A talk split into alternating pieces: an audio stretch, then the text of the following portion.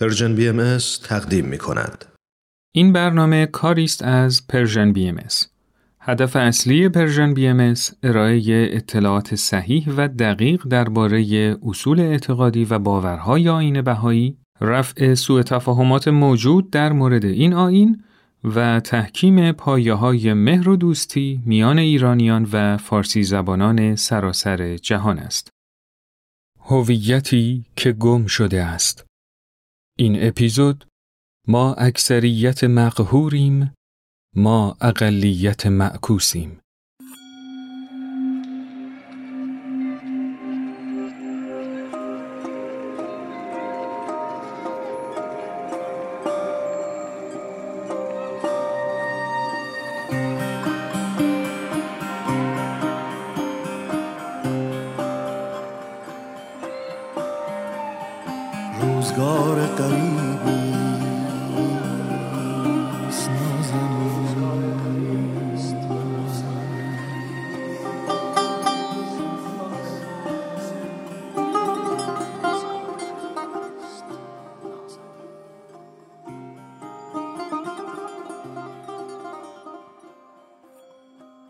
ایران جانم.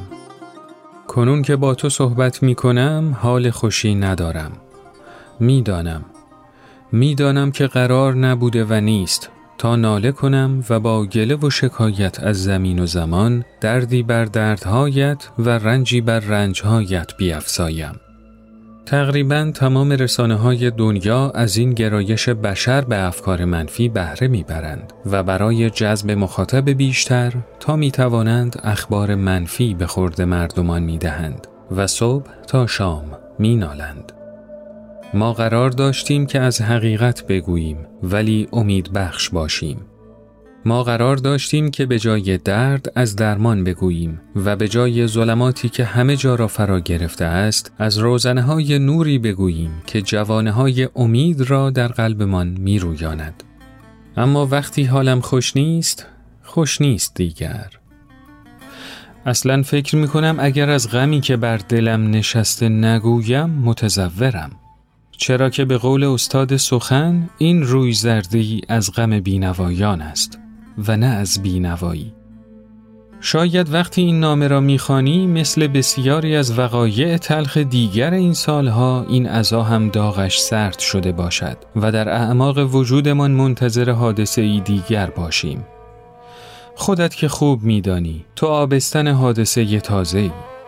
ولی اکنون من لحظه ای صدای شیون مادران ازادار از گوشم نمی رود من صورت مضطرب کودکانی که امید دارند پدرشان زنده از زیر آوار بیرون آید از دیدگانم محو نمی شود.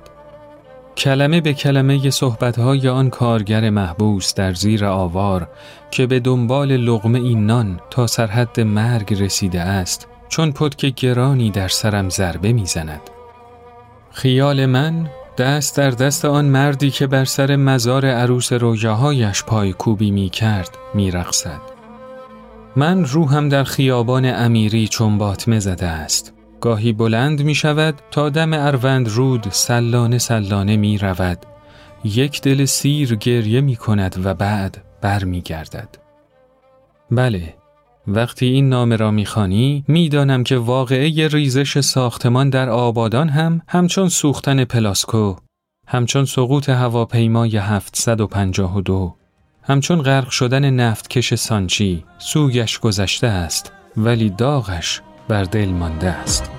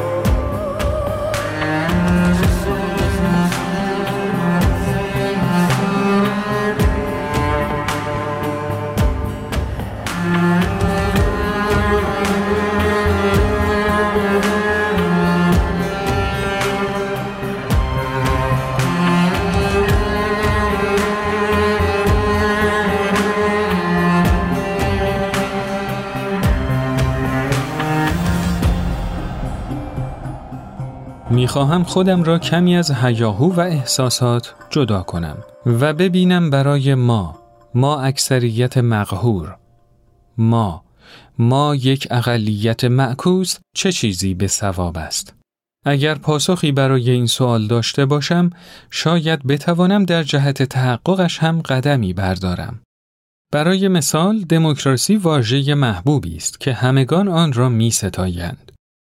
من هم دلم می‌خواهد مملکتم به شیوهی پیش برود که اکثریت مردمان این سرزمین آن را میپسندند. دوست دارم که مردم همچه آنچه چندی پیش از استوره هایت گفتم بر سرنوشت خیش حاکم باشند. اما دقیق تر که می‌شوم از همین خواسته خیش هم حراس دارم. این حجم وسیع رسانه های زرد و سلبریتی های پوشالی این میزان پولی که برای شکل دادن افکار عمومی خرج می شود. این همه پژوهشگر و روشنفکری که برای اهداف احزابی خاص قلم می‌زنند. آیا امیدی به ثواب بودن خواسته اکثریت هست؟ اگر اکثریت یک دل کمر بر نابودی اقلیتی بربندند چه؟ مگر ما مردم نبودیم که آزادی باراباس را فریاد زدیم و مسیح را بر بالای صلیب خواستیم؟ مگر ما مردم نبودیم که با زوزاهای یزد همراهی کردیم و به تماشای قصاوت جلادان قجری نشستیم؟ مگر امثال هیتلر با حمایت اکثریت به روی کار نیامدند؟ مگر همین ما مردم متمدن شهرنشین نبودیم که بر غارتگران و آتش افروزان خانه های شهر شیراز چشم بربستیم؟ نمی‌گویم همیشه ما مردم اشتباه کرده ایم. ولی باور کن که تضمینی برای برحق بودن تصمیم اکثریت وجود ندارد و دموکراسی به تنهایی دوای درد ما نیست. پس چه چیزی به ثوابمان است؟ حاکمیت قانون؟ کدام قانون؟ قانون ما یا قانون آنها؟ قانون دیروز یا امروز یا قوانین فردا؟ قوانینی که به نفع اکثریت است یا قوانینی که بر حقوق اقلیت تمرکز دارد؟ قوانینی که برای قشر فقیر جامعه دل میسوزاند یا نگهبان منافع سرمایهداران است؟ قوانینی که دین در آن نقش محوری دارد یا قوانینی که دین را به کنائس و مساجد میراند؟ میدانی تا این لحظه فکر می کنم که اگر قرار باشد یک چیز را برای مملکتم آرزو کنم آن یک چیز آزادی بیان است. اینکه بدون ترس و بدون اعمال هر گونه قدرت به بیان آرا بپردازیم. بگوییم و بشنویم. بگوییم و بشنویم و استدلال کنیم و از روی عقل و وجدان بهترینشان را امتحان کنیم و باز بگوییم و بشنویم.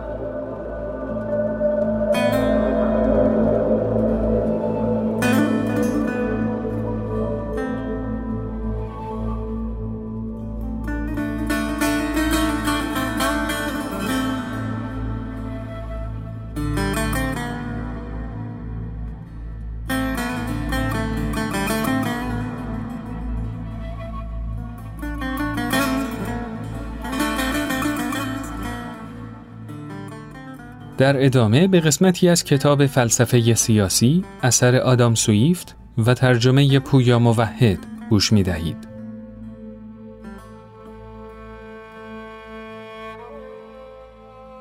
استواری همه این دلایل بر روی هم بدان معنی نیست که مردم سالاری همیشه چیز خوبی است یا همه چیزهای خوب چون خوب هستند باید مردم سالارانه باشند. این فکر که تصمیم باید مردم سالارانه گرفته شود بدان معناست که کل مردم باید آن را اتخاذ کنند. آیا ما واقعا می خواهیم همه تصمیم ها از این طریق گرفته شوند؟ آیا بهتر نیست برخی از تصمیم ها خصوصی تلقی شوند و به جای با هماد سیاسی به افراد واگذار شوند؟ دو جامعه را تصور کنید. در یکی برای تعیین اینکه عمل کردن به شعایر چه ادیانی برای افراد مجاز است رأیگیری مردم سالارانه ای وجود دارد در دیگری قانون اساسی وجود دارد که به هر فرد حق عمل کردن به شعایر دین دلخواه خود را می دهد. کدام جامعه بهتر است؟ دومی کدام مردم سالارتر است؟ به گمان من اولی قطعا برخی آزادی های فردی را می توان لازمه خود مردم سالاری محسوب کرد. آزادی تجمع و آزادی بیان از این دستند.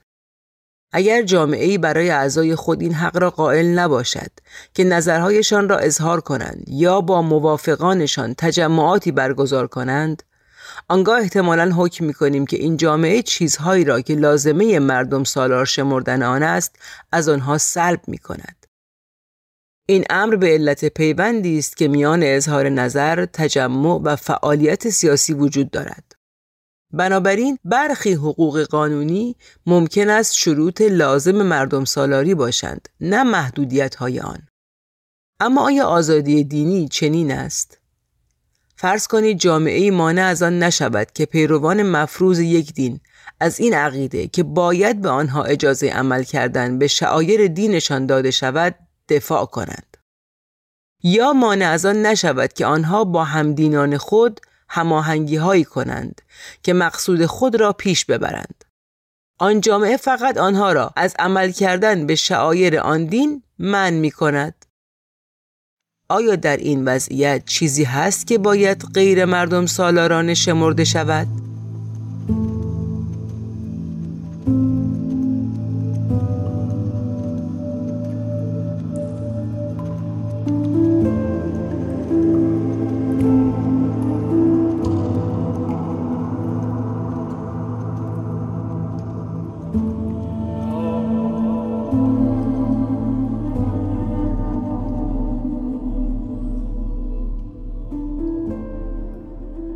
از شما دعوت می کنم به بریده هایی از داستان جهنم تعصب از کتاب سر و تهیه کرباز نوشته محمد علی جمالزاده گوش کنید. بعد از اون به قسمت هایی از کتاب انسان خردمند اثر یووال نوح هراری گوش خواهید داد.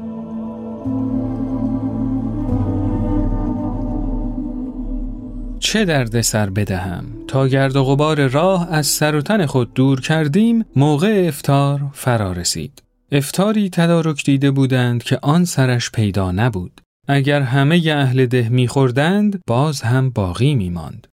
هنوز هوا کاملا تاریک نشده بود که سر چنین سفره رنگینی نشستیم و کت خدا مدام تعارف می کرد و می گفت سیری میهمان روسفیدی صاحب خانه است و جای همه خالی. هنوز لغمه اول از گلویمان پایین نرفته بود که در پشت دیوار خانه هم همه غریبی برخاست و انبوه مرد و زن مانند سیل به درون خانه کت خدا سرازیر گردید. با صورتهای برافروخته و چشمهای شرربار و دهنهای فراخ دشنام دهان و هزار گونه نفرین و لعن بر زبان جوان بلند قد رشید سربرهنه ای را با گیسوان بلند در هم و بر هم نیم مرده و نیم زنده در میان گرفته بودند و کشان کشان به ضرب مشت و لگت می آوردند و هر کس به فراخور قدرت خود می نواخت و می زد و یا می درید و می خراشید. دور جوانک را مانند شطور قربانی گرفته بودند و مشت و سیلی بود که از هر سو بر سر و صورتش می بارید. لاله گوش چپش را درانده بودند و خونش جاری بود. همه در تقلا بودند که هر طور شده خودشان را به او برسانند و ضربتی وارد آورند و زهری بپاشند. زنها هم دست کم از مردها نداشتند بدون آنکه به فکر باشند که چشم نامحرم به صورتشان میافتد یا نمیافتد لنگ کفش بود که بر سر و مغز جوان مادر مرده میکوبیدند. هیچ باور کردنی نبود که این مردم وحشی صفت خونخوار که آثار سبوییت از سر و صورتشان میبارید همان دهاتی های صاف و صادق و با وفا و با صفا و خوشبرخورد یک ساعت پیش باشند. فریادهای بابی، کافر، بیدین، لامذهب، ملعون، خبیس، ای مرتد واجب القتل، ای ملحد مهدور و دم، ای زندیق،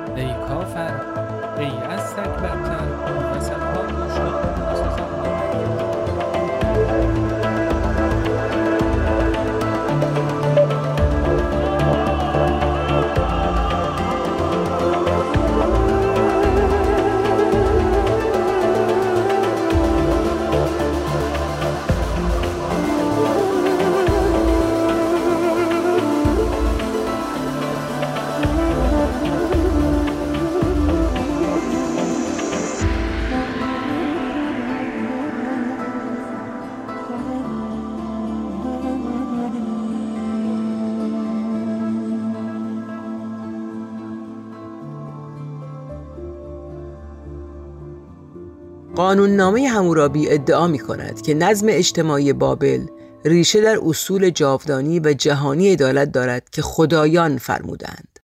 اصل سلسله مراتب بیشترین اهمیت را دارد. بر اساس این قانوننامه انسانها به دو جنس مذکر و معنس و سه طبقه مافوق، عوام و برده تقسیم شدند. اعضای هر سه جنس و طبقه ارزش‌های متفاوتی دارند. ارزش زندگی یک زن آمی سی شکل نقره و ارزش یک زن برده 20 شکل نقره است. در حالی که ارزش چشم یک مرد آمی 60 شکل نقره است. این قانون نامه یک نظم سخت سلسله مراتبی را میان اعضای خانواده مقرر می کند که بر اساس آن فرزندان نه افرادی مستقل بلکه بخشی از مایملک والدینشان هستند. از این رو اگر یک مرد مافوق دختر یک مرد مافوق دیگر را بکشد دختر قاتل برای قصاص اعدام خواهد شد. ممکن است برای ما عجیب به نظر آید که قاتل از مجازات مبرا می گردد در حالی که دختر بیگناهش کشته می شود. اما این از نظر همورابی و بابلی ها کاملا عادلانه بود. قوانین همورابی بر اساس این فرض بنا شده بود که اگر همه اتباع پادشاه موقعیت خود را در نظام سلسله مراتبی بپذیرند و مطابق با آن عمل کنند اهالی میلیونی امپراتوری قادر خواهند بود به شکل مؤثری با هم همکاری کنند. در این صورت جامعه می تواند به اندازه کافی برای اعضایش غذا تولید کند. به صورت مؤثری آن را توضیح کند. از خود در مقابل دشمنان دفاع کند و قلمرو خود را گسترش دهد تا به ثروت و امنیت بیشتر دست یابد. قریب به 3500 سال بعد از مرگ همورابی ساکنان 13 مستعمره انگلیس در آمریکای شمالی احساس می کردند که شاه انگلیس با آنها ناعادلانه رفتار می کند. نمایندگان این مستعمرات در شهر فیلادلفیا گرد آمدند و در چهارم ژوئیه 1776 اعلام کردند که ساکنان این مستعمرات دیگر تابع تاج و تخت انگلستان نیستند. اعلامیه استقلال اصول جهانی و جاودانی عدالت را اعلام کرد که مثل قوانین همورابی ملهم از قدرت الهی بودند. البته مهمترین اصول دیکته شده خدای آمریکا تا حدودی با اصول دیکته شده خدایان بابل متفاوت بود.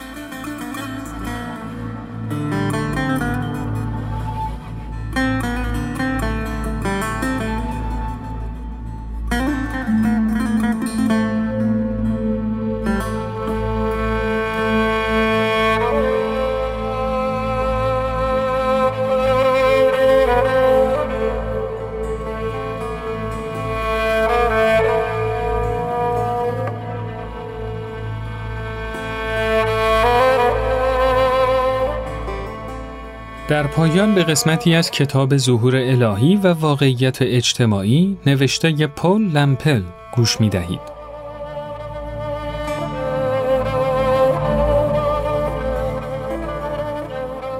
واضح است که حقایق نوع انسان مختلف است و آرا متباین و احساسات متفاوت و این تفاوت آرا و افکار و ادراکات و احساسات بین افراد نوع انسان منبعث از لوازم ذاتی است.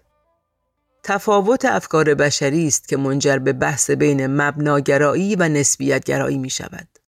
بعضی مایلند که اساسی برای حقیقت بیابند و آن را به عنوان واقعیتی عینی و محسوس بدانند. آنان قوت حاصل از اطمینان را قدر می دانند. جمعی دیگر ناظر به ظرافت و پیچیدگی حقیقت و درجات ابهام آن هستند و تبادل نظر آزاد به منظور دنبال کردن طرق کسب حقیقت را ضروری می دانند. آنان نسبت به هر تلاشی به منظور اتکاع بر دانستنی های قبلی مشکوکند. اما در راستای این خطوط فکری فقط دو گروه نیستند بلکه طیفی از تفکر انسانی وجود دارد.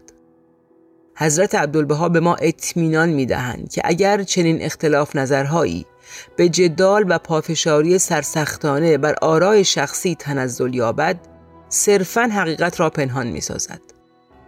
اما اگر دیدگاه های مختلف هماهنگ شود نیروی برای تحری حقیقت می گردد. حضرت عبدالبها می فرمایند این تنوع در جامعه انسانی باید موجب محبت و یگانگی و مایه اتفاق و یک رنگی گردد به مسابه موسیقی که چون الهان مختلف ترکیب یابد و اسوات متنوع مقترن و موزون شود نقمه بدی فراهم آید و آهنگ دلپذیر آزان را متلذذ و محزوز نماید.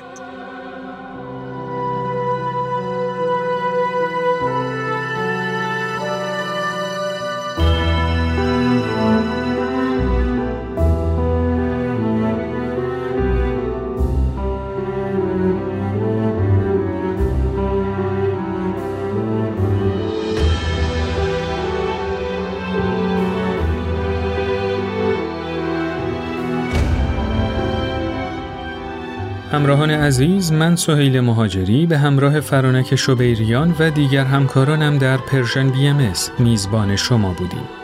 موسیقی به کار گرفته شده در این اپیزود از آلبوم با من بخوان با آهنگسازی حسام ناصری و با صدای علیرضا قربانی بود.